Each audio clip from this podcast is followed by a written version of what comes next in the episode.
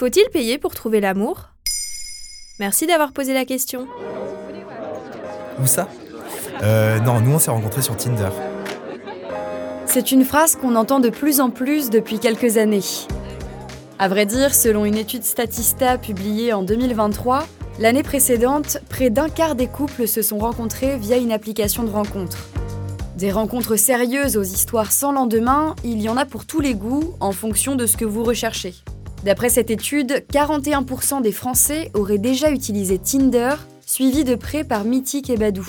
Comme tout marché qui ne cesse d'évoluer, les applications de rencontres sont devenues un vrai business. Et trouver l'amour peut coûter très très cher. En septembre 2023, Tinder a lancé un nouvel abonnement qui vient s'ajouter aux trois autres déjà existants.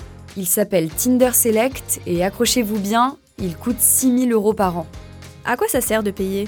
Comme toujours, payer, ça permet de débloquer plus de fonctionnalités. Et bien évidemment, certains abonnements sont plus abordables que Tinder Select. La particularité de cette appli, c'est que son tarif dépend de l'endroit où vous vivez, mais aussi de votre âge et de l'algorithme.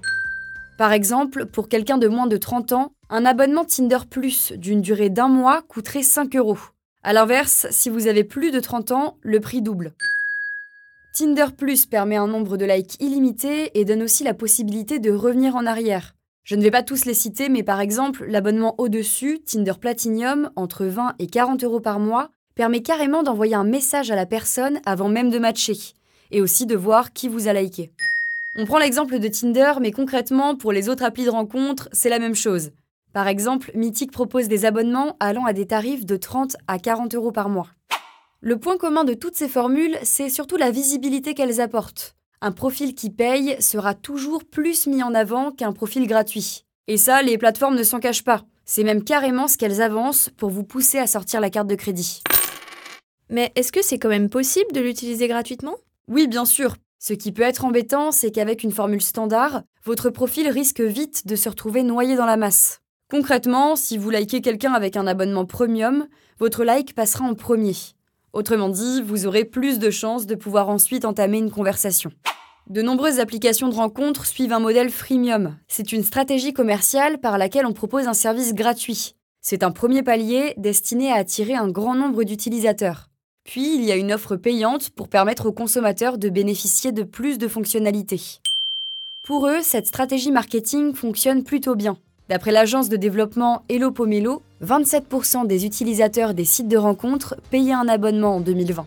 Le revenu global généré par les marchés de services de rencontres s'élevait à près de 7,9 milliards de dollars. Autrement dit, il est bien sûr possible d'utiliser gratuitement ces applications, mais à travers des fonctionnalités toujours plus avantageuses, ils nous incitent à développer nos relations autrement, au risque de tomber dans une marchandisation de l'amour.